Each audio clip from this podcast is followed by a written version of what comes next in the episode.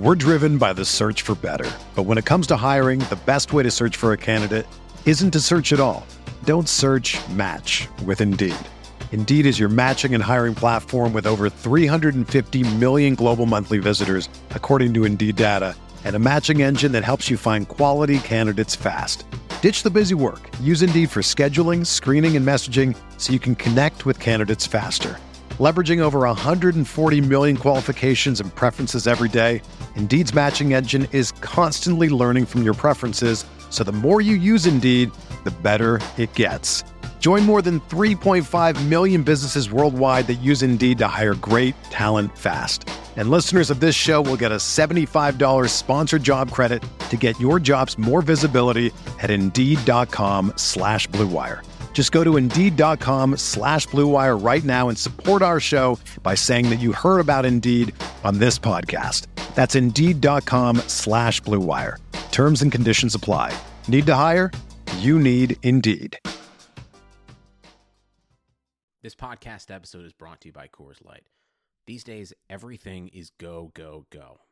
It's nonstop hustle all the time. Work, friends, family expect you to be on twenty-four seven. Well, sometimes you just need to reach for a Coors Light because it's made to chill. Coors Light is cold lagered, cold filtered, and cold packaged. It's as crisp and refreshing as the Colorado Rockies. It is literally made to chill. Coors Light is the one I choose when I need to unwind. So when you want to hit reset, reach for the beer that's made to chill. Get Coors Light in the new look delivered straight to your door with Drizzly or Instacart. Celebrate responsibly. Coors Brewing Company, Golden, Colorado. This is Greg Olson, and I'm thrilled to introduce my new podcast, T E one. T E one will chronicle a sixty-year evolution of the tight end position, from its origins as an obscure, overlooked blocking role to the versatile superstar position that it is today. I'll explore the evolution of the position through conversations with some of the all-time game-changing tight ends. And just like the incredible tight ends we sit down with on my new show, the Chevy Silverado is in a league of its own. This truck is all about grit, strength, and dependability. The same attributes it takes to be a tight end.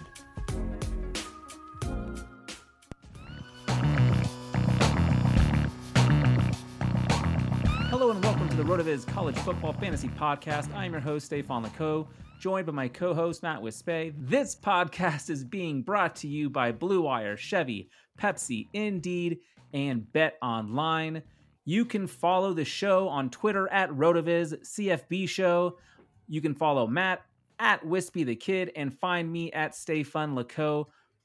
Matt, how are you doing today, my man? It is a good day, to say the least. Yeah, why is that? So the Big Ten's back. Yeah, um, and before I get into my ramblings of joy, um, I have to address the elephant in the room on all this. Uh, eight games in eight weeks, super aggressive. Yes. Um, only be able to have five percent positivity rate before you have to shut down the program for a week. That's aggressive. Um, twenty-one day sit outs if you test positive. But I will say they have things like you have to test positive and then have it proven as a positive test. So you won't get the risk of like false positives. That's aggressive. So I'm not super optimistic that they're going to have eight games. But now here's how I really feel. I almost cried four times today out of joy.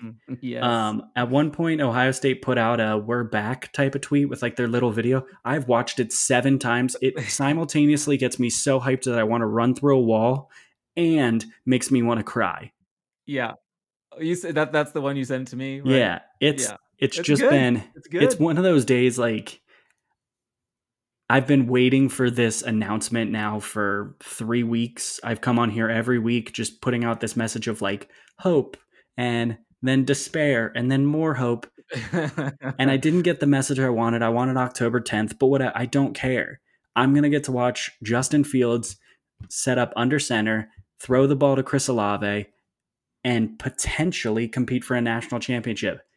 That's all I wanted. It makes like... I love watching Big twelve football. I love watching the A C C. I loved, I'm going to love watching the S E C. And heck, I spent three hours of my last week watching App State play Charlotte. I love college football. It is the most pure sport out there for me. But there's something about getting to watch your actual team that you live and die for line up. And I'm so excited to see it happen. Yeah, I'm happy for you, and I'm happy for me for the same reasons. Like, this week was fun watching like football again, you know, but I did still miss, like, I was like, man, I wish there was some more big games, you know, and that's what the Big Ten is going to bring us. We've got some great, just some great teams in there. And, and, and also like just teams that maybe aren't as good anymore, but still have like really great traditions. Like, is this your way of just saying you get to watch your team, Michigan State, lose a lot of games? Yeah.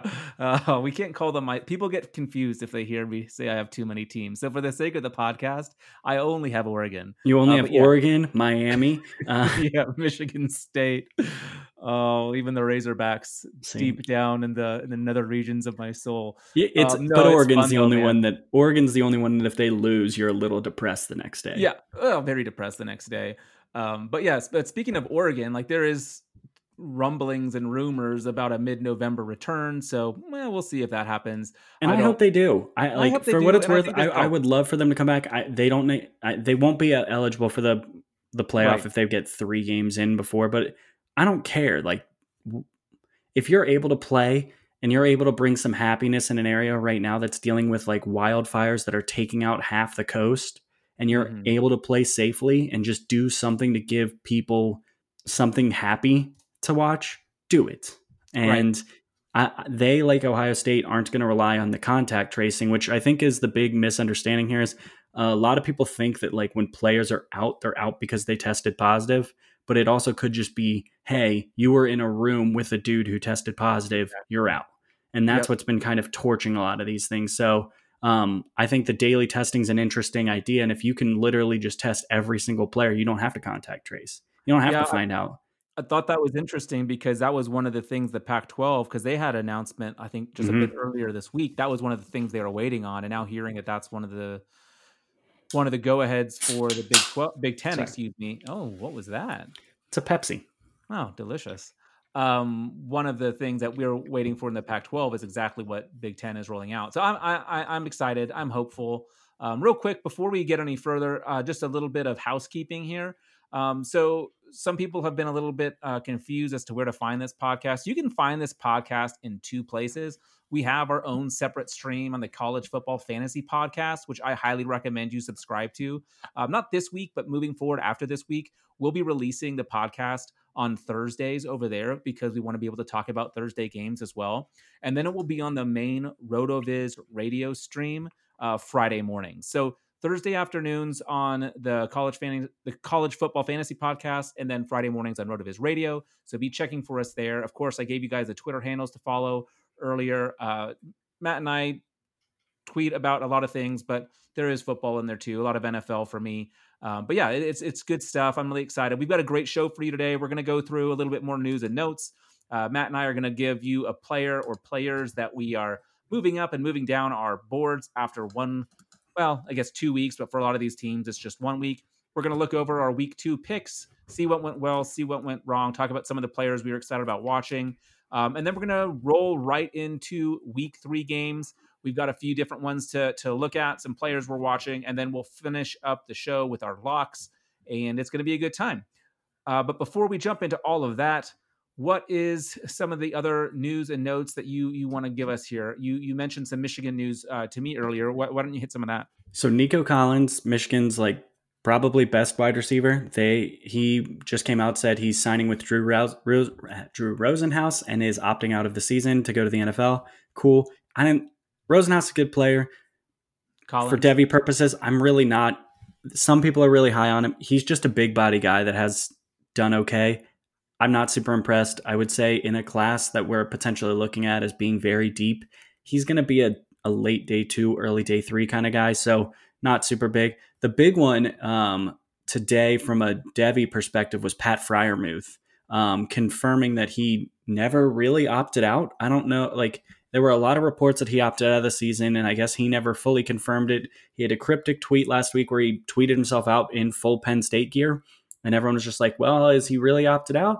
And then during an interview with the Big Ten Network today, he actually just like walked into James Franklin's office and sat down and announced that he was playing for the year. So that was fun. Um, for Ohio State, uh, maybe Real by quick, the time... Pat, Pat Freiermuth is a tight end for Penn he's State. He's a tight end, and he's... Pro- for me, I have him as my tight end two in this upcoming Devy class um, behind... Uh, Kyle Pitts is my number one right now. Yeah, and he's a he's a junior, so he will be eligible. And he's he was you know, eligible last year. Okay, to be honest, he was a, he oh, he had a he had a one off year. Um, okay, where between high school and college, he didn't he had one separation year, so he was actually eligible last year. Got so it. And he's already scored fifteen touchdowns in two seasons with Penn State, so definitely he, uh, an interesting guy. He is dope. Um, and then because I have to mention him, it's Ohio State. Um, the speculation right now is that star cornerback Sean Wade will re-examine his decision to um, declare for the draft. He was originally uh, planning on declaring or not declaring on um, signing with an agent today at his birthday party. It sounds like that decision has been delayed um, nice. or potentially just stopped. So that is one thing. And then Wyatt Davis was pretty much immediately after making the decision, sort of started saying to people that he was going to uh, return. Neither one of these guys are Debbie. They're just joy. Um, Wyatt Davis is a right guard. He's considered to be one of the top like fifteen prospects in next year's class, similar to like Penei Sewell, but actually not playing as valuable a position. So um, really excited for both of those pieces of news because, well, I'm a homer. Yep. No, that makes sense. I, I am curious how it'll work, if they'll let people re-examine, or maybe they've already made news of this, or, or people who have opted out. I think if you haven't signed or if you, if you repay the money, If they if they took money, then it's going to be a little more difficult because they'll just have to give it all back. Um, if they signed, I think because I mean the Chase Young thing was sort of the the idea, the like guideline process for this is once he paid back the loan, everyone was just like, "You're fine, you're good, right? Keep on moving." Um, I think that they're going to have to give people a little bit of leeway this year just because they were so screwy. Um, yeah. But we'll see. I don't know. It may not be yeah. super simple, but I can tell you that in the middle of the press conference Zoom call they were having immediately following the announcement, uh, Wyatt Davis called uh, A D Gene Smith. Gene Smith bounced out the call for a minute, was like, I got to go take this call. So I'm I'm assuming they've already had those conversations. And the fact that the Big Ten is aware um, of this type of stuff, I would expect there won't be too much of an issue. Yeah, and it's it's only going to benefit them to allow these players to come back. So let's move on. Let's um let's hear uh you know kind of a, one of your players that's moving up for you after uh, watching a little bit of football this weekend. So, dude, that I've been really well. Number one, every Big, T- Big Ten prospect is moving yes. back on my board. You just heard Chris Olave move up another draft slot. That, that happened. um, but number one from a team that's actually played was Charleston Rambo. I've been I like it. screaming his name all offseason um, when everyone is telling me that, no, no, no, it's going to be Jaden Hazelwood. Then Hazelwood got injured. No, no, no, it's going to be Theo Wease. Wease didn't do much week one. Charleston Rambo was the top returning wide receiver from Oklahoma last year. Um, he was number two behind CeeDee Lamb. He was basically their guy that was the deep threat guy. In his week one game against Missouri State, kind of showed what he does. He had four receptions for eighty yards and two touchdowns. That's Charleston Rambo in a nutshell. Is he going to be a day one pick? Probably not. But is he going to be a late day two pick? Maybe. And that's an interesting dude. And he's the most productive one on Oklahoma. Yeah. And he, like you said, he's going to have just such a great opportunity this year uh, with Spencer Rattler. My God, it's we were texting back. And How do you like my uh, my Heisman game. pick? Yeah, that well, my breakout player. It's not like I'm down on him. Um, he, uh, yeah, he definitely looked the part though. Uh, the guy who moved up the most for me, uh, and this is the right went, answer. Yeah, he went from like not really on my list to, oh shit, where, where do I have to put him now? And that's Kyren Williams, uh, the running back for Notre Dame. I thought it was interesting. We'll talk about the game a little bit uh, here coming up, but we both had r- running backs written down for Notre Dame as our player to watch. And damn, Kyren was like, no, no, no, no, no. It's me you want to see. And he went nineteen for, for one twelve, had two touchdowns. He added another two receptions for ninety-three yards. Had a, just a phenomenal game. I, I watched... Um, I didn't watch a ton of this game, but I did watch uh, the replay, um, mainly of just Notre Dame on offense. And uh, he looked good. He's strong. Um, he's not tall, but he's he's powerful and he he's pretty quick. I, I, I'm I'm impressed by the sophomore. And uh, yeah, I'm I'm moving him up. I don't know how far I'm going to move him up. Uh, he should be on. He should that, be in people's ranks now. Yeah. Yes. Going into yeah. last week, he was not in anyone's ranks. Now he's someone right. you have to consider. And honestly, like I watched it uh, this morning when I was writing my article.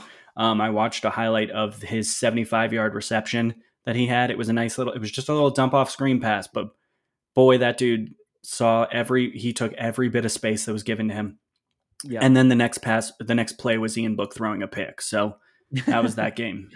uh, we'll um, get into some of that because that was, so rough. moving, I, I have issues moving players down. So sure.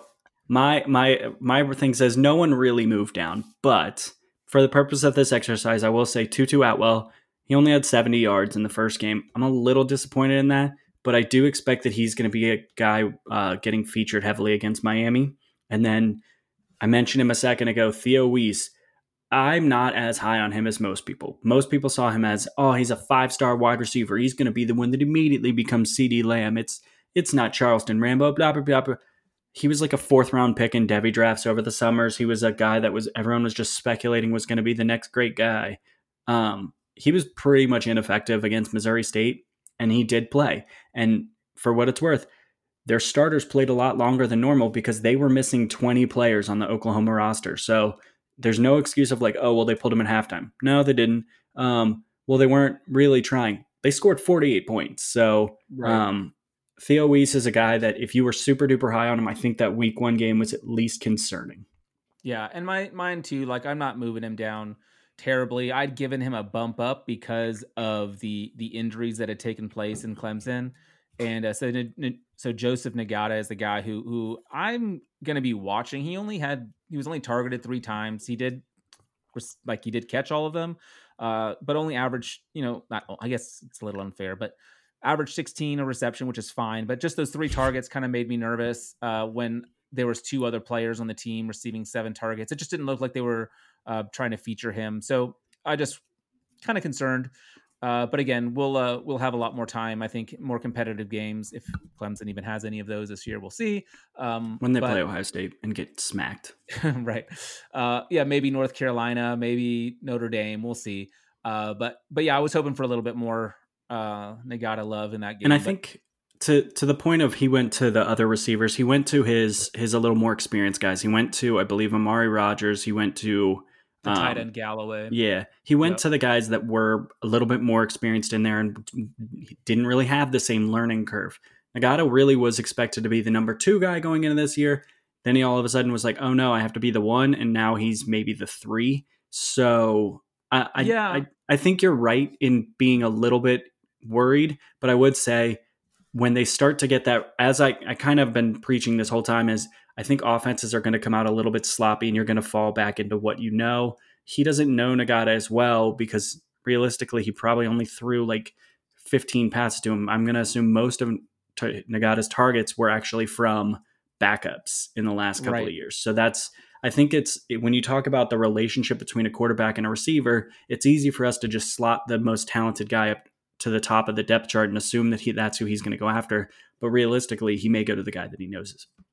Yeah, and he, I, I guess I was expecting this big jump, which is really unfair considering he only had seventeen receptions in thirteen games last year. Uh, so yeah, Let, let's move on to some Devy notes that you've got for us here, Matt. So what, what did you think about, and I know you've got your article coming out um, soon. If it I don't mention any of these guys in my article. So okay, this is, so this so is this a little is podcast bonus. Special. Perfect. So I'm going to start with like, I'm going to go from least important uh, note guy to most important for this. So Jonathan Adams, Um, senior wide receiver at Arkansas State. Arkansas State has had a habit of producing really, really, really productive wide receivers who do end up getting day three stock. I don't think this is a guy that you need to like have like written down on your sleeper list or have like ready to move up on your Devy ranks. He's probably just going to get drafted and he's just a guy that'll find a roster spot in the N F L, but he did look really good. Um, number two, Marvin Mims. He's a freshman wide receiver out of Oklahoma. Uh, like I said, they were missing twenty players. But Marvin Mims is a freshman, was a high, I believe, a high four-star prospect. Uh, as we always mention, it's just good to see them get on the field when, in their debut. Um, but like I said, missing twenty people, how much of an impact does it have? Why is he is he going to get on the field next week when they start to get a couple of those guys back? I don't know. Uh, number three, a guy I actually do like now, a guy I'm actually interested in and say you should be moving up your Devy boards is Sir Roderick Thompson. So this is a guy, um, if you follow Devy Twitter, you know by the guy by the name of Kyle Francis. This is one of his guys. Uh, he was one of his like later picks. If you were in like a depleted Devy draft, he was a guy that was a little bit productive as a uh, redshirt freshman for Texas Tech. And now he's kind of taking over the lead back role for them. Um, they played Houston Baptist, so the production maybe won't be this great all year, but twenty-two carries, one hundred eighteen yards, two touchdowns. just a good running back. He's a redshirt sophomore. I don't think he'll declare after this year. I would guess you'll have to wait at least one more year. But as we always have been, as I kind of been saying all this time, running backs kind of not good until you get to twenty twenty-three. So if he fills up a gap and becomes one of the better options in twenty twenty-two, that might be a great feeling. So, and most so Thompson or Kyren, who we talked about earlier, who do you like more? Kyren. Close though. I well, it's hard to say. Kyren did absolutely nothing as a freshman. So right, I have to right. probably say if I were drafting today, I take Thompson higher, but if I am looking for upside, I think Kyren has a higher ceiling. Yeah, and real quick before you say the last one, while you've been uh, chatting, I've been looking I've been watching some some of Mims' highlights from high school, and the dude is ridiculous. Yeah, he is he's a freak. To watch. No, yeah. no, he's gonna be he's gonna be very good, but we we know how deep Oklahoma's yes. wide receiver room is. Um, just don't expect him to like break out as a freshman. It's just good to see him get on the field. Yeah. Anyway, continue. Sorry. Number one on my list of guys that I am moving up and are definitely exciting for me is Seth McGowan. Um, this is a guy that was, I believe, committed to Alabama for most of his recruiting process, uh, was a late flip by Oklahoma. He's a freshman running back. Uh, again, a high four-star debut game. And in this situation, I actually don't think that means that much because, as we know, Kennedy Brooks opted out. They lost mm-hmm. Trey Sermon. They, they're a little weaker at the running back position, and that's one that can be productive if you are athletic. In his debut game, he had nine carries for sixty-one yards and a touchdown. And then you want to know what he did? He added a thirty-seven yard reception for a touchdown too. So really, really impressive debut. I, that's a guy that because the twenty twenty-three running backs, the like incoming freshman running backs were so good, it was hard to put him on my list. I think he's, he's going to end up in my top sixty overall players. Yeah. I, I was actually curious. I mean, we talked about like with Kennedy Brooks moving um, or opting out, what was going to happen in Oklahoma. And this is just really interesting. Um, of course, uh, Marcus Major, who is another freshman mar- running back at Oklahoma, he he saw more carries, but did not do near as much with them, was uh, not near as exciting. So I, I like this McGowan kid. I, I'm excited to see what he can do as the season goes on. And man, Oklahoma, the amount of just firepower that that that team has. What number it, did you end up getting on the over under, by the way? eighty-nine and a half. So you so I feel like we have to talk about this because it's amazing. I was going to bring it up. So it was uh, oh wait, we didn't ta- have this game, but so eighty it, you had it, it whatever, something stupid. We yes. were watching it. It was thirty-one nothing in the first quarter and it was ninety-four, I think was the number you told me. Yeah, and I'm just so laughing at it. The in the in the in game bet moved up to the over under was ninety-four, and I was like, and I looked at you. This? I said to you, I was like, well, Missouri State isn't scoring, do, so do you think Oklahoma's letting their foot off the gas at some point? And I told you, I was like, they're going to name their number. My guess is they stop at seventy-five, and you got yeah. it at eighty something. So. Well, yeah, because I saw that. I smashed the the button, but by the time it went through, it was like, the number has changed. Yeah. And I was like, what has it changed to? eighty-nine and a half, I think it was. I was like, yeah, I'm it was, I'm going to do that. That was an easy move for you, and I, I was very proud of you. Yeah. So, but you know what? This season, this season's going to be a little bit different, and Pepsi is here to get you ready for game day, no matter how you watch. So, I don't know about you, but I, I spent Saturday morning, I'm sitting there, I'm I, I pulled out a beverage to watch App State and Uh, Charlotte, because I am a degenerate who can't watch Power Five football, even though it's on the other channel. And I will tell you what, that was the best Pepsi because my my lock pick of the week, that hit. Uh, and then the next day, I went over to my nephew's uh, birthday party. You, I know some people like to go drink at a at a kid's birthday party. It was noon, so I, I broke out. I had another Pepsi. We kicked on the Red Zone channel and watched some N F L. It was a great weekend for me. Um, Pepsi is the ref- re- is the refreshment you need to power your way through game day and become a member of the League of Football Watchers. These passionate fans are the real generational talent that Pepsi fuels, because Pepsi isn't made for those who play the game. It's made for those who watch it. And you know what? I, I just have to say it. Pepsi, it's the perfect beverage to sit and watch my uh, my football during the like afternoon slate. It's the best way. Yeah, absolutely. I uh, I'm I'm more of a Mountain Dew guy, you know. So like I like popping open a Mountain Dew, and it's just delicious. And it's it's good. Like, of course, we all like drinking beer from time to time. But like you said, uh, those early games, especially like we're not on the well, I'm not on the East Coast. So like it's like eleven before the N F L gets going, and uh, college football starts at ten. So it's just, it's perfect. Start off with a Mountain Dew, a Pepsi, whatever it might be. And uh, yeah, it's just a great way to to to get the games rolling, uh, get that energy you need uh, to be yeah to be energized for watching football is a beautiful thing. So yeah, I'm not a big week, man. Yeah, I, I I will say it was it was a fun week. Yeah, you. Uh, let's go through some of these games here. Um, overall on the week, um, just for the picks. You went, I have it written down. Uh, you went three and two. So good job. I went two and three. Less good. Uh, you, you did much better with your locks. You were sixty-six percent on those. So you were two and one and I was one and one. Uh, let's go through just kind of game by game and, and talk about some of the players that we were wanting to watch. So we had Georgia Tech at Florida State. Uh, Florida State was favored by twelve and a half. And of course, because this is what Florida State does to us, they just straight up lost sixteen to thirteen. You and I were both on that. Well, maybe not the upset, but we were on Georgia Tech. Uh, J- Jahmyr Gibbs, who you were uh, excited about or interested in, I should say, uh, didn't do much. Zero touches, I believe. And Terry, who I was excited to see, who had been climbing up my, my draft board, saw a healthy twenty-nine percent target share, uh, but only fifty-two yards on, you know, six receptions, but he had some huge drops. Yeah, I was going to say his drops were brutal. Oh, it cost him the game. It was really difficult to watch. Um, it really was. As for Gibbs, um, so there was a lot of speculation before the game that he wasn't going to play. I'm not entirely sure. There was thought that he was like a COVID person, and then all of a sudden he was warming up. So I, I'm, when you're a COVID person at this point, you're not warming up with the team.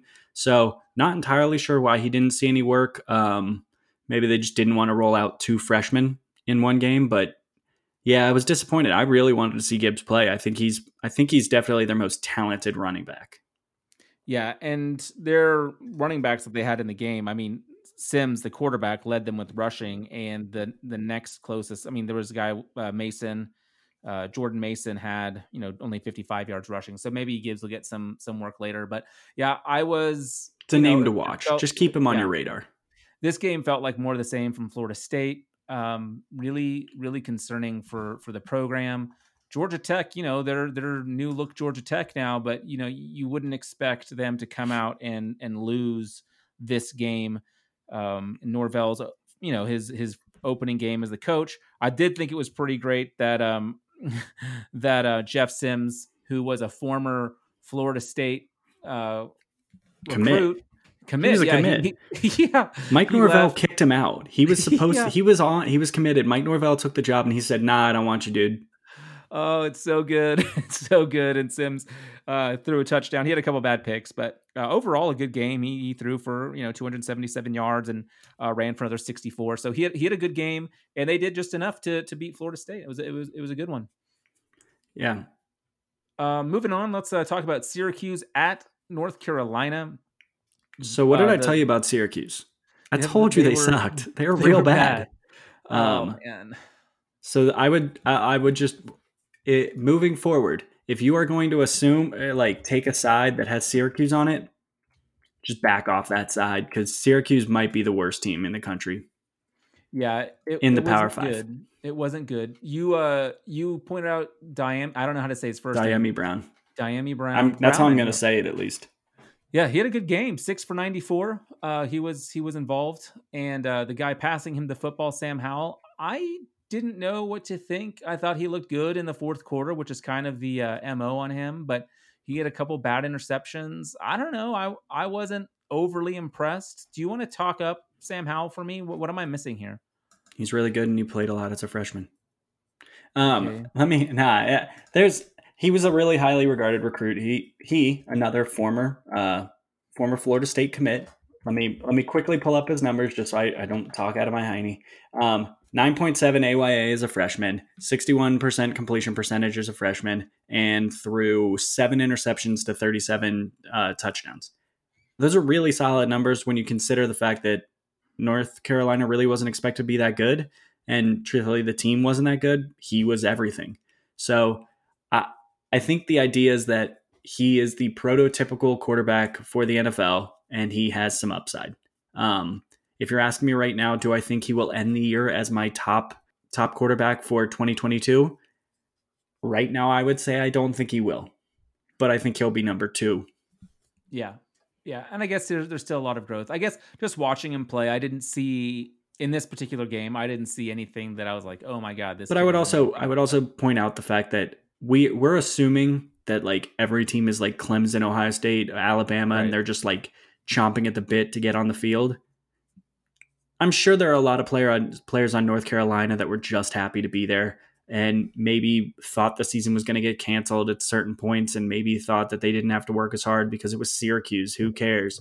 Um, I, I just, I would say that give the, give them a little bit of time. Like I've been saying, I think offenses are going to get better as the season progresses. Yeah, no, that's fair. That's fair. Uh, what did you think of Clemson at Wake Forest? Clemson favored by thirty-three. Uh, that we both missed out on this one. We both thought Clemson would cover, but it was actually thirty-seven thirteen, uh, although it felt a lot more of a blowout than the final score indicated. What did you think of this game? I mean, it kind of is what it is. Clemson, they did what they needed to do. They went out and crushed them. They got a number that they felt comfortable with, and then they took their foot off the gas. Um, I will say that I was, I mean, to say you're not impressed with fourteen points as a quarter is a little bit unfair, because that's still absurd. But I mean, three hundred fifty, three hundred fifty-one yards and I mean, three total touchdowns for Lawrence. That's somehow ho hum. So whatever. I mean, it, it is what it is. They went out there and took care of business. I'm trying to quickly pull up. Uh, wow. Sam Howell, the quarterback I was a little bit interested in this game going into was Sam. I'm not, not Sam Howell, Sam Hartman for Wake Forest. Uh, I was expecting to see him do a little bit better. That defense is going to make a lot of people look bad.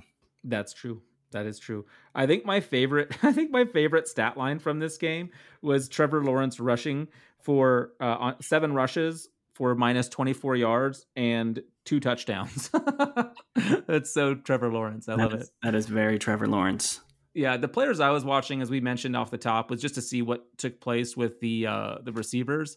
And we, we kind of already talked about this. The one guy we didn't mention who I know you like a lot is uh, is Ladson. And he he did see three targets just like Nagata did, but he was only able to haul in one of those for twenty-one yards. Again, it will be interesting to see uh, kind of what what plays out for, for Clemson, you know, as the season goes on. We probably shouldn't read too much into just one game, especially with, you know, no no typical offseason and, and gearing up time has been so, so strange and, and just off that, like you said, maybe Uh, for for a guy like Trevor Lawrence, it was easier for him to just uh, throw it to the guys he knew, uh, r- rely on Travis Etienne, who who did get seventeen carries for over one hundred yards and a touchdown. So yeah, exactly.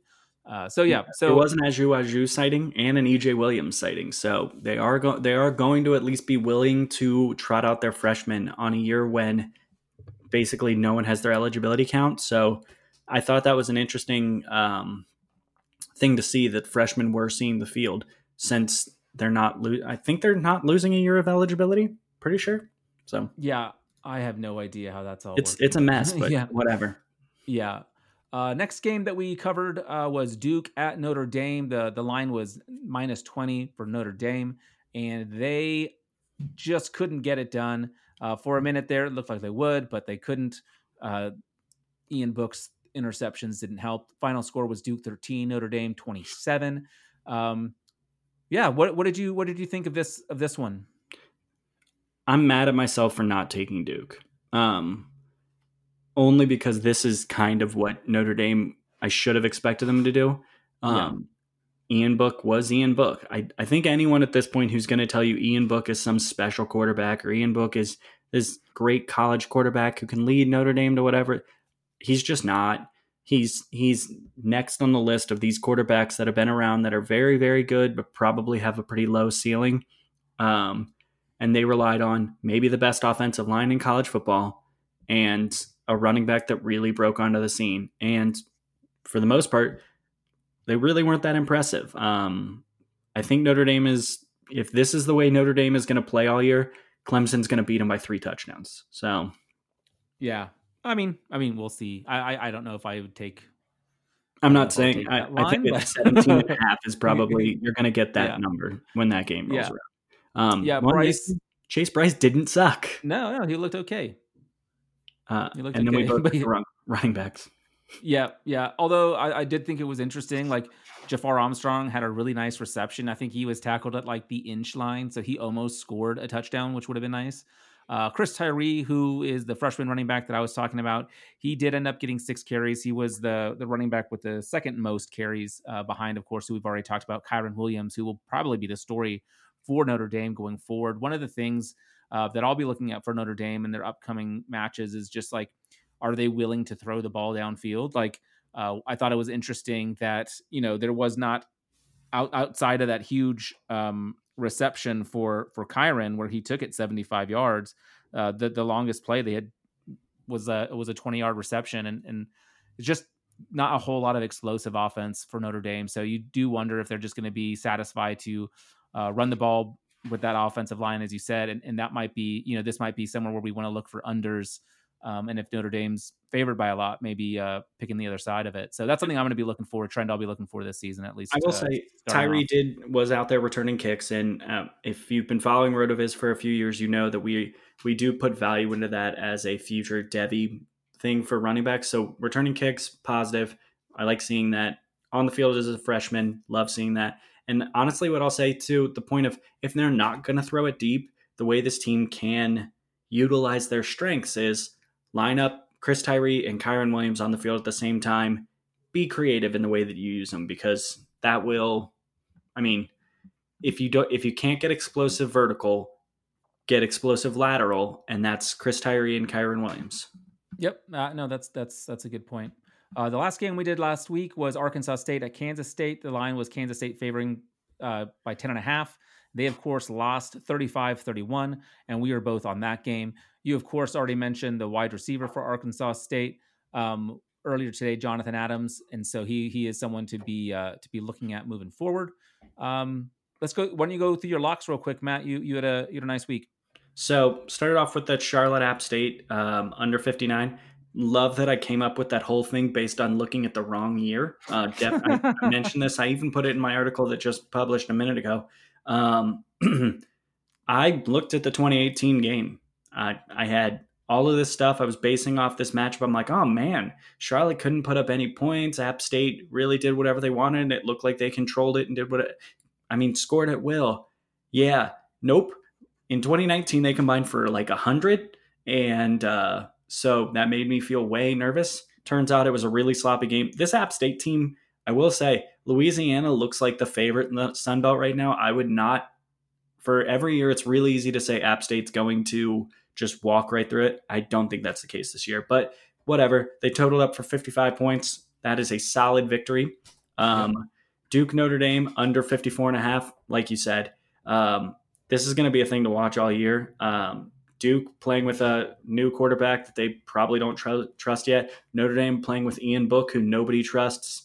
That game got to forty. That was an easy win. Easy yeah. win. Um, and then uh fun one, the one that I actually probably had the most joy with because I lost so badly. Uh, yeah, you didn't have to wait long. um, Texas State was playing without their starting quarterback. Their starting quarterback went out like an hour before the game. Everyone was like, oh, he's out. I was thinking, easy. What? Two of the worst offenses in the country last year matching up. No, one team's missing their starting quarterback. Heck yes. Those two teams total or got to ninety-nine combined points. I had it fifty-seven and a half. Yeah. I stopped paying attention to that. I, I didn't track that one after halftime because I lost. Yeah. yeah. Not, not ideal. Um, so I have a confession to make. Uh, my Notre Dame minus twenty, when I actually went to bet on it, I uh, I actually bet it at thirteen and a half. So I got much worse um, payback or payout, but I just didn't, that line still just felt a little big to me. And so the fact that it was a fourteen, I still can't believe you called it a lock and then you bought it down. Cause I'm a cheater. Uh, so, but, I, but for the, for the locks, I got it wrong. I'm that's, that's my loss on the, on the week. Uh, the Syracuse U N C under sixty-five and a half was a smash hit. Uh, that game only totaled thirty-seven. So that was, that was nice. Uh, you know what else is nice? is is Indeed. You know, even though sports had to take a little bit of a break, your business didn't. You have to keep moving, and that makes hiring more important than ever. And Indeed is here to help. Indeed dot com is a number one job site in the world because Indeed gets you the best people fast. Unlike other sites, Indeed gives you full control and payment flexibility over your hiring. You only pay for what you need, you can pause your account at any time, and there are no long-term contracts. Plus, Indeed provides powerful tools to make your search that much easier. Like sponsored jobs, which are shown to be there to be three and a half times more likely to result in a hire. With seventy-three percent of online job seekers visiting Indeed each and every month, Indeed is going to make you, you the important hire you need, just like they have for over three million businesses. So right now, Indeed is offering our listeners a free seventy-five dollars credit to boost your job post, which means more quality candidates will see it fast. Try Indeed with a free seventy-five dollars credit at Indeed.com slash Blue Wire. This is their best offer available anywhere. So go right now to Indeed.com slash Blue Wire. Terms and conditions apply, and this offer is valid through September thirtieth. As someone who has had to do hiring in the past, I can tell you some of the other ones out there that you hear about on other websites or you hear about on other podcasts. Um, there's a lot of hidden fees involved in that. So I really do want to recommend Indeed. Um, you will really find quality candidates. And with this seventy-five dollars credit, it really is the best out there. All right, Matt, let's get into week three games. Let's talk about Syracuse at Pittsburgh. The over under is fifty and Pittsburgh is favored by twenty-two. Who you got? I have a feeling you kind of my eyes out with a spoon. Yeah, I feel like you already kind of showed your hand with this one. I don't like the only reason I'm picking Pitt is because I think Syracuse sucks. Um, re, um, I I don't have a player to watch in this game. I don't think there's anybody really of value in it uh, for Devy purposes. Um, if you if you feel the need to bet this game, bet Pittsburgh. Uh, buy the line down. Take the money line. Doesn't matter. Pitt is not, or Syracuse is not going to come out and win this game.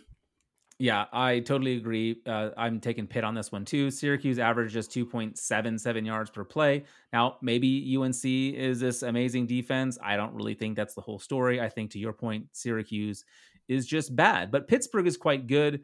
Um, Bill Connolly's S and P Plus has them. Um, they're D ranked uh, number two. So that could be a real problem for Syracuse. I will say it's weighted based on recent performances. And their yeah. their first game of the year was a fifty-five to nothing shellacking of Austin Peay, who has gotten yeah. smacked by two teams. So for as much as I, I want to give them credit and say their defense is really good, it might be. They're yeah. always they're always troublesome for a lot of teams. I have a feeling that Syracuse isn't going to make their defense look worse. I will say um, I... Listen up a little bit later and you'll hear some more about that game. Yeah, I um I'm I'm the player I'm watching is Kenny Pickett, the quarterback for uh, Pitt. I think he's a pretty good player. He had some trouble with interceptions last year. If you control that, though, this will be an easy win. Also, Syracuse are one and five against the spread in the last six games on the road. Um, and they are two, eight and one against the spread in their last eleven against Pittsburgh. So let's move on to University of Southern Florida or South Florida at Notre Dame. The line is twenty-five and a half. Over under is fifty-two. Matthew. I literally just changed this pick. I saw uh, that. The answer here, I know you wanted us to fight. I did. I don't think Notre Dame's going to run a lot of teams out if they don't change their style. I still think it's early in the year. They're not going to change their style yet. Uh, Ian Book looked fine. Their offense, um, may have the best offensive line in the country until the S E C and Big Ten start. Um, I think they're going to run the ball a lot. It's hard to win by four touchdowns when you run the ball a lot. So, yeah. And player to watch for me, uh, it's Chris Tyree. Uh, hey. I know that I know Kyren Williams. Kyren Williams is the guy that's going to be the super producer. Chris Tyree is the guy to watch here exclusively because he's going to be the one that makes the, if all of a sudden their offense becomes explosive, it's not going to be because of Kyren Williams. It's going to be because they find a way to utilize Chris Tyree in an exciting way. Hmm. I like that. I like that call um, for him because I think he could be really fun. But uh, my player to watch is Kyren Williams. I want to see if this is legit. Also, it's South Florida, so so who knows? Um, I'm also taking U S F. Um, South Florida are five and one against the spread in the last six games against um, conference opponents, which now Notre Dame is. So that's convenient. Um, I already talked about kind of how Notre Dame has been play- is maybe going to be playing a little bit slow, uh, utilizing that uh, lovely offensive line that they have. So I, I think uh, while they win comfortably, it's not going to be by uh, twenty-five and a half points. So I, uh, um, yeah, I'm with you on U S F, or I should say you're with me because. Yeah. I, let's be clear. You picked U S F. I sat there and begrudgingly switched my pick because I think U S F is also terrible. U S F yeah. might be garbage. I just think it's hard to beat someone by four touchdowns when you're not passing effectively. Yeah. Uh, Miami at Louisville. Louisville favored by two and a half. The over-under is a healthy sixty-two points. I'm taking Miami, and if I'm feeling extra feisty, I might go money line here.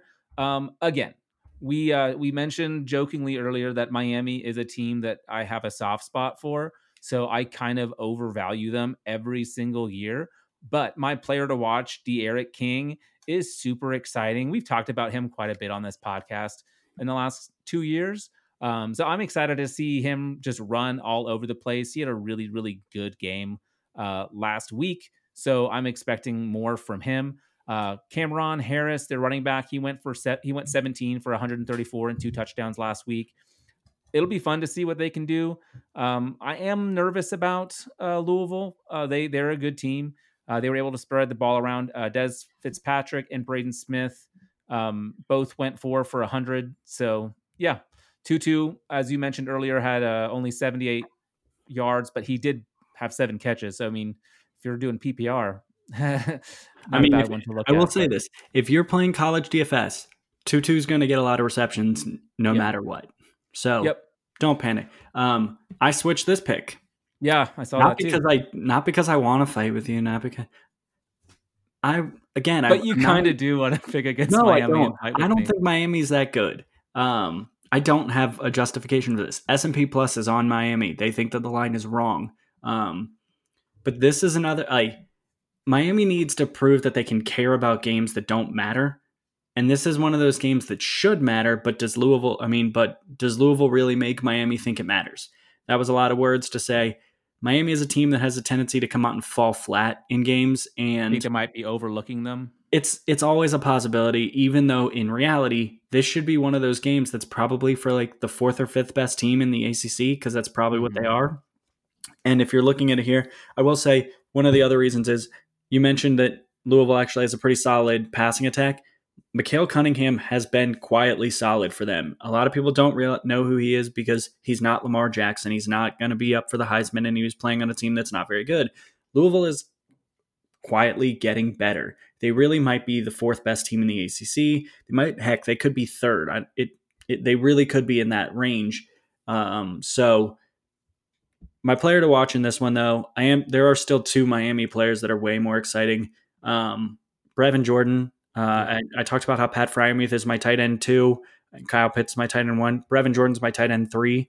He's been De'Eric King's f- favorite target, I'm pretty well, sure. And, and the truth in this is he has been the guy getting like four hundred yards on an offense that's getting two thousand. So he is a he is consistently being he was third um, in re, in receiving yards as a freshman and second last year. Neither year he got over six hundred yards.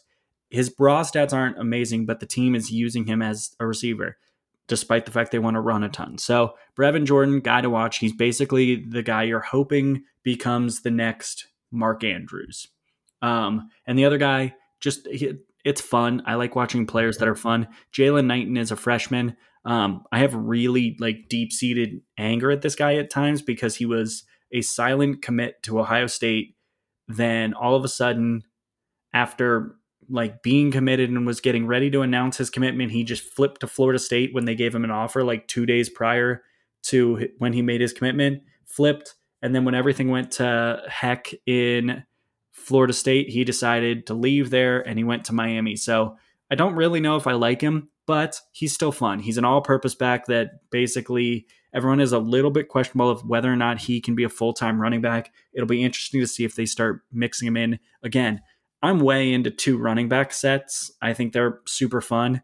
And if they want to use Harris as your traditional and line up Knighton either in the slot as an H-back, do something fun with him, that's what I want to see. So I think they'll need to get creative to score a lot of points on this Louisville team. I think if I were going to go, I'm I, this is not one of my locks, but if I were going to go to there right now, I probably would, I think I might play the under on this game. Hmm. Interesting. At sixty-two, yeah, I, that number just feels a little bit high, and I I don't think both of these teams get to the thirties. I think you're going to be looking at a game where it's like thirty-one twenty, four. And that's that's kind of where I think this game's going to be. I think you're going to struggle to get points in this one.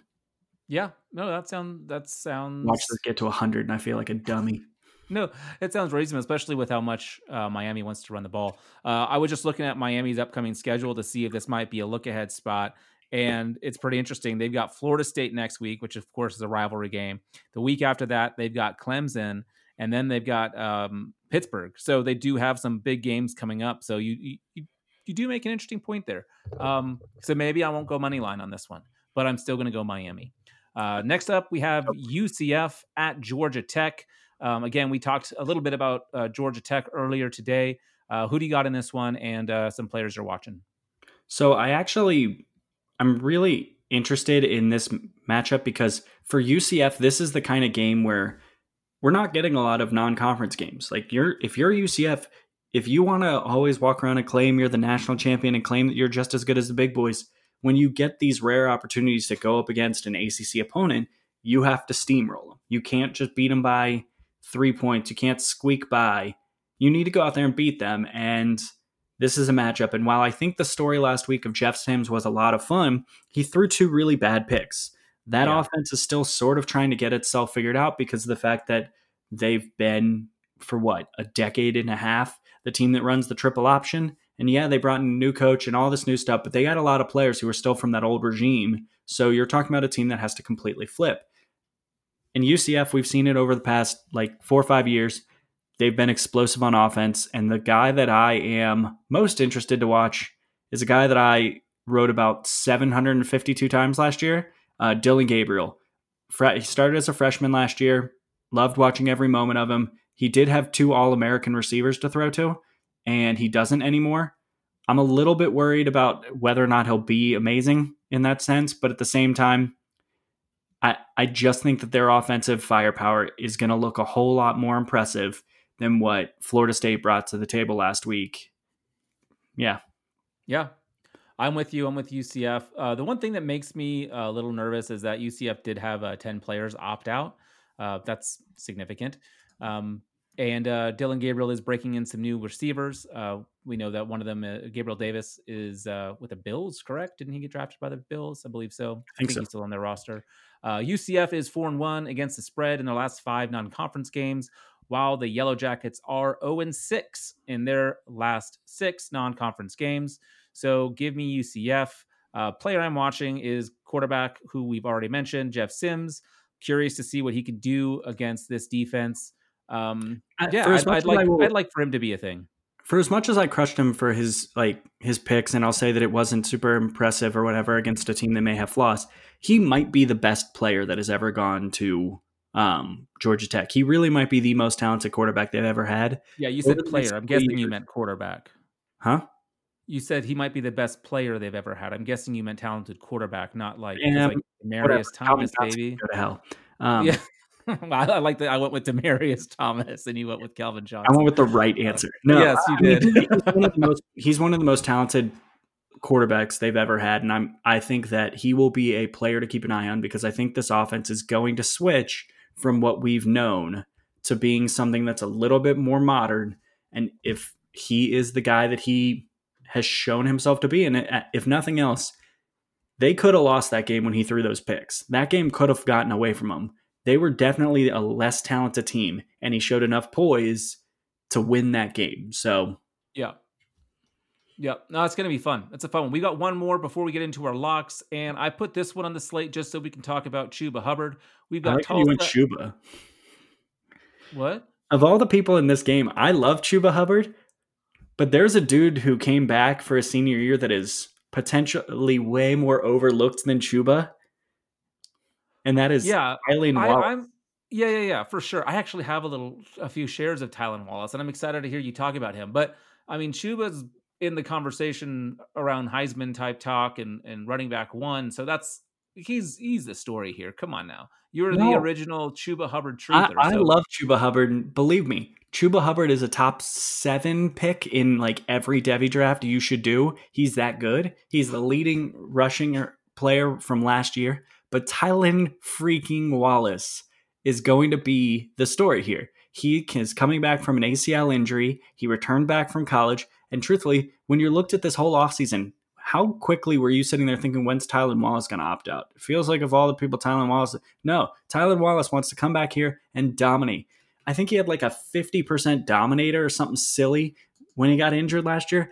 That dude is, if Spencer Sanders becomes a thing, it will be because of Tylan Wallace. That is how good he is. I think that he is just dangerously overlooked in Devy drafts at this point. He's, I, I don't even know if I have him. Me personally, I think, I think he's late second round for me. And that's gross because I, I went back and looked at his numbers. That guy is going to be a star in the N F L, and I cannot wait to see it. And I don't so, know if I can, as much as I love Chuba, I don't know if I can say Chuba Hubbard's going to be a star. Ooh, wow. Well, first, uh, the line is twenty-three.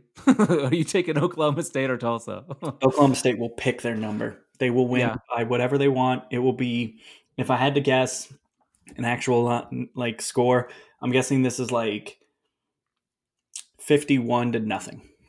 Oh my God. And that's oh. Oklahoma State's offense, or Oklahoma State's defense might suck, and they still might hold them to zero. Yeah, that's, that's a big, you're crazy. I love it. Um, I, I also am I'm picking close. Oklahoma State. Um, I, I think it's interesting. Uh, Tulsa's only returning three starters um, on defense, and their defense was mediocre at best last year. So that could be uh, troubling. Uh, they are bringing in some transfers, though, so so maybe that'll help. I don't know. It's it's a big question mark for them. Uh, that their defensive unit will be something to watch. Um, but my player I'm watching is actually who you mentioned, the quarterback Spencer Sanders uh, for Oklahoma State. He had a very up and down year. He is someone that people want to hype up big time. Uh, his eleven interceptions did scare me off just a little bit. But again, he was a freshman. I'd like to see what kind of jump he makes this year. Um, and and uh, it'll be really interesting to see. Of course, he he can can run pretty well. He had uh, six hundred twenty-eight yards rushing last year and uh, two touchdowns. So uh, he, he he will get moving. He uh, he averages over ten carries a game. So, uh, yeah, be interesting to see. I'm, I'm really excited to see what Spencer Sanders does. I am not a believer yet, which is why I want to watch this to see Uh, why so many other people are are uh, excited about him.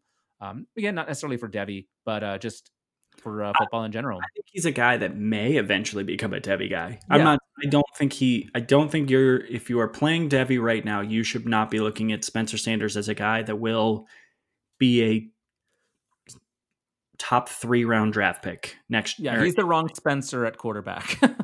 He is very, very good. If you are looking at him as like your savior at the quarterback position, he ain't it. He might eventually become a viable backup in the N F L. I do think he's got a lot of talent. And honestly, I love a good YOLO Q B that runs the ball a lot, and he's yeah. a YOLO Q B. Yeah. And of course, like only a freshman, he has, he has a lot of potential. Like, yeah, it's still really early to tell. Uh, let's jump into our locks. I'm going to go first because I've got one more than you this week. Uh, which I have a feeling you'll add one by by the time we get to it. Um, my game, like I think you mentioned this earlier, like if you were going to bet on the Miami Louisville game, well, I am betting on the Miami Louisville game, and I am taking under sixty-four and a half. Uh, between ideas. This was on the show doc well before that, sir. Um, S and P Plus has this total at about fifty-six points, which that's a pretty significant difference there. So I like that. Uh, the total has gone under in thirteen of Miami's uh, last twenty games. Um, and Louisville ran, ran the ball uh, thirty-eight times last week. Miami ran it fifty-two times. Uh, that's a total of ninety rushes between those two teams. I don't know if we'll hit that number again, but it just shows that these teams don't mind doing the running game. And as we know, uh, running the ball moves that clock. Uh, give me the under. I feel pretty good about it. Hmm. Okay, well, we'll go with the game we already talked about. So, Pitt, Syracuse. Remember how I said that Pitt was really, like, super inflated because they had a fifty-five to nothing win? I'm yes. pretty sure that's why this line is where it is. Syracuse scored six points last week. Pitt scored fifty-five. So, their combined first week gets them to six points, or to, what, eleven points over this. And now they have to play a competition that is kind of in their own range. Pitt was has the eleventh worst over percentage since twenty eighteen. Uh, Syracuse scored six points in week one, and S and P Plus has this game at forty-seven points. I don't need a ton of reasoning for this other than to say that Syracuse isn't going to score a lot of points, and Pitt is not the team that's going to score fifty-five points. So give me an under. So you're going under, under fifty. Yeah, that sounds good. Uh, my next one is U C F at Georgia Tech. I'm going U C F minus seven and a half. We talked about this game already. I think this is a smash hit. I've actually already bet this one just in case the line kept moving because um, I liked this number where it was at. Um, of all the games highlighted on uh, S and P Plus, I think this one is the one where he felt most strongly um, in in uh, in favor of like. Uh, I think he had the line at like ten and a half different than what it was. So I, I just feel good about this one.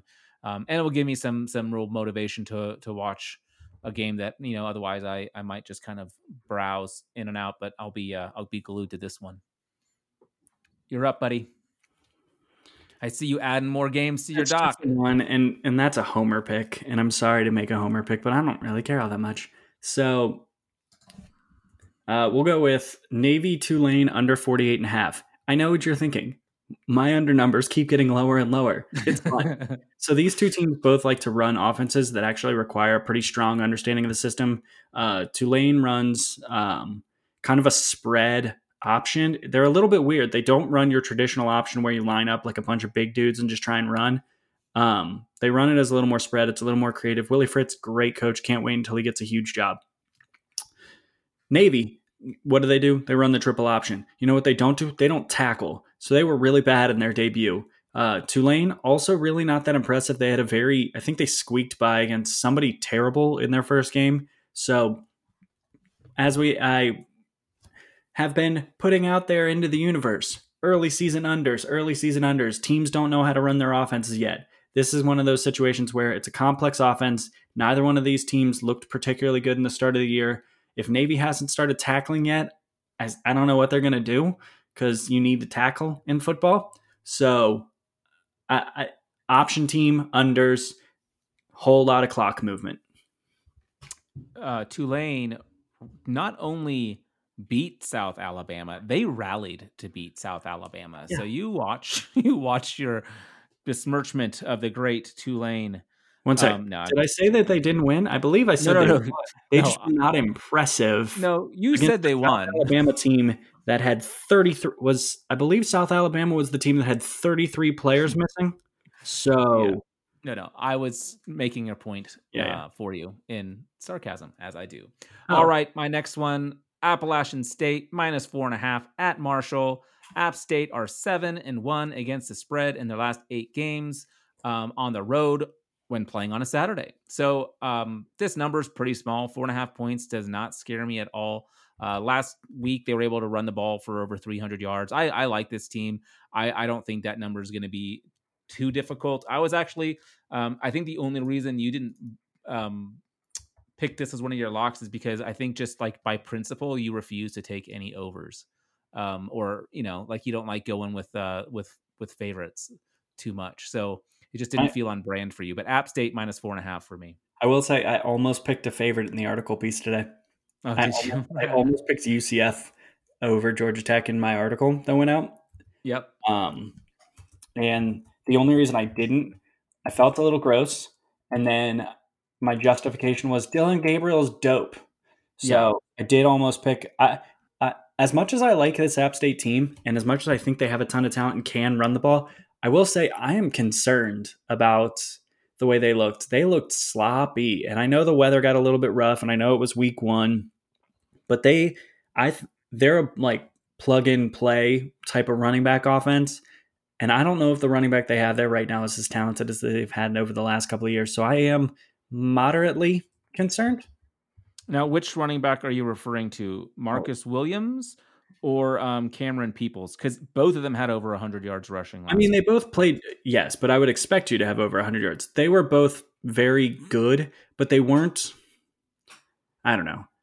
I, we'll they, see. We'll the see. Offense did not feel super explosive as it has been. And okay. I would like I would say, the team rushed for three hundred eight yards. That was exactly what we expected. Charlotte was a bad rush defense. They don't pass the ball. If they weren't over one hundred yards, I would be ter- terrified. Marcus Williams to me looks like he's fine. Cameron Peoples is not anything special. All right. All right. All my we'll way see. of saying I don't know. I just didn't think he looked that good in the moment because the team didn't. Are you wanting to fight me on this? Are you going to take no, the opposite of no, this? No. You're I'm taking Marshall plus four and a half. Yeah. All right. What, what's your next Stop one? Stop trying to bait me into a pick. All right. Louisiana Tech, Southern Miss, under fifty-eight. Hey, guys, I moved up in points. I'm over fifty now.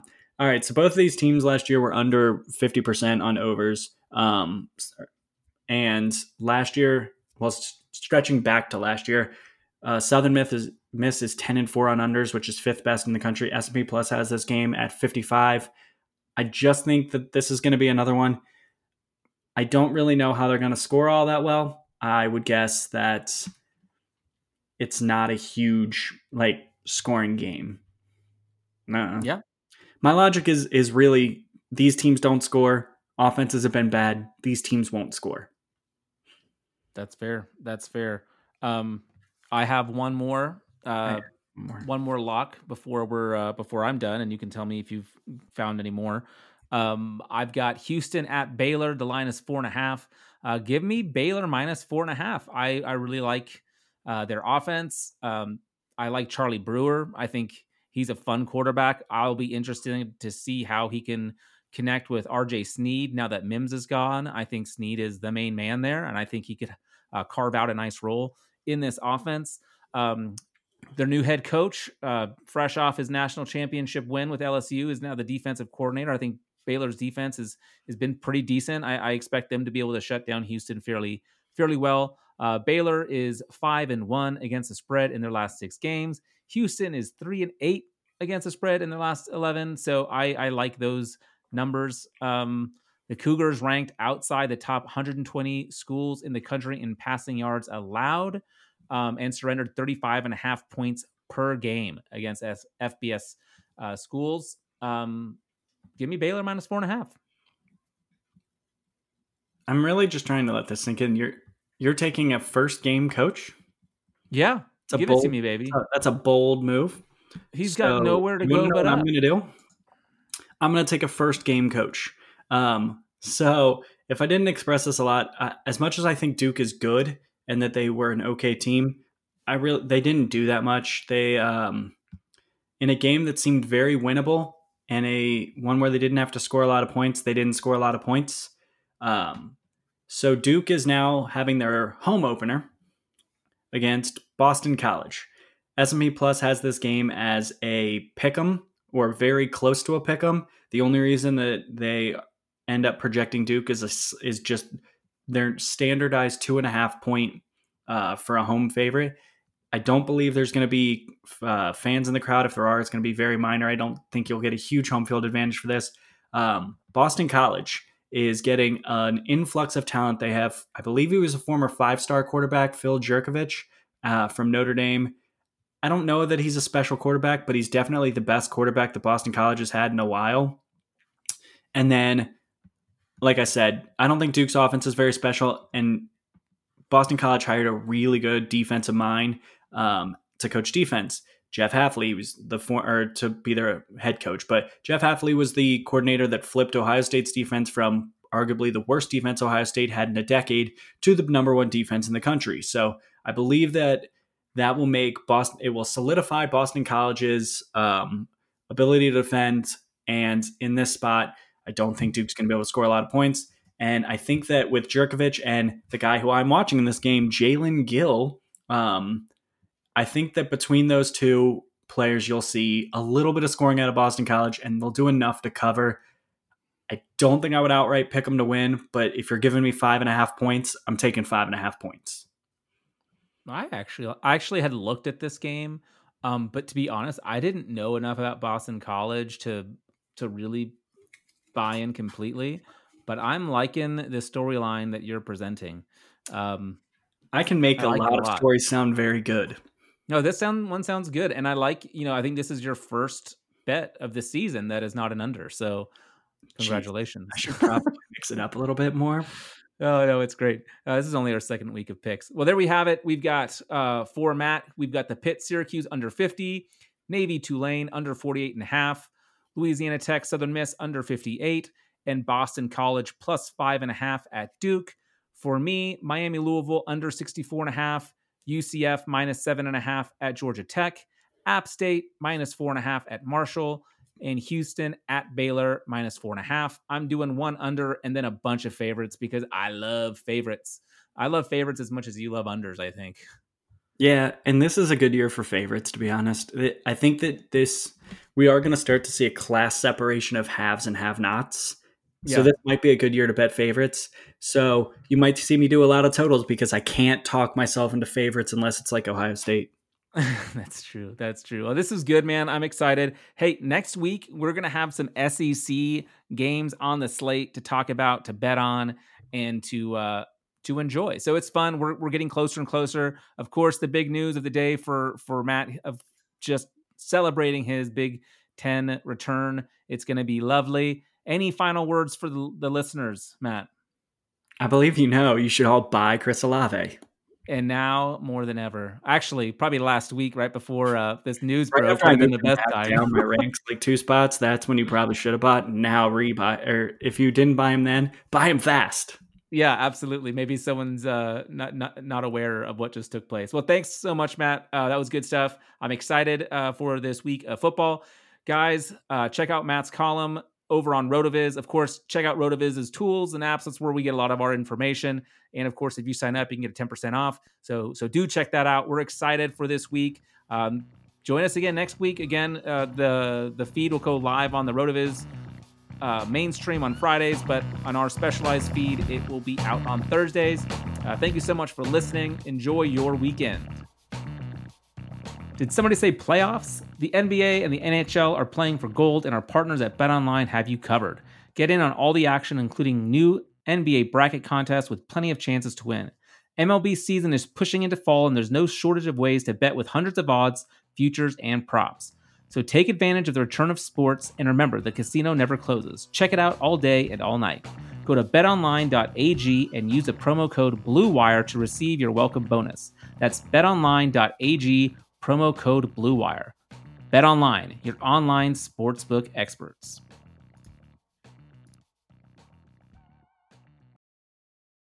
Sugar Ray Leonard, Roberto Duran, Marvelous Marvin Hagler, and Thomas Hearns. Legends, whose four-way rivalry defined one of the greatest eras in boxing history. Relive their decade of dominance in the new Showtime sports documentary, The Kings, a four-part series premiering Sunday, June sixth, only on Showtime. It's happening daily. We're being conned by the institutions we used to trust. The mainstream media is distracting us with meaningless headlines instead of focusing on the harsh realities facing American families. Time is short before something big happens, and that's why so many folks are preparing. They're becoming self-reliant by investing in emergency food storage from My Patriot Supply. Go to my patriot supply dot com and secure four-week emergency food kits for each member of your family. Each kit contains tasty breakfasts, lunches, and dinners, averaging over two thousand calories per day. Save fifty dollars on each four-week food kit you purchase. Plus, get free shipping on Ready Hour four-week emergency food kits. You're not ready if it's not Ready Hour foods. At My Patriot Supply, you can also get solar power generators, water filtration units, heirloom seeds, and survival gear. Order by three p.m., and your unmarked boxes ship the same day. Shop my patriot supply dot com today. my patriot supply dot com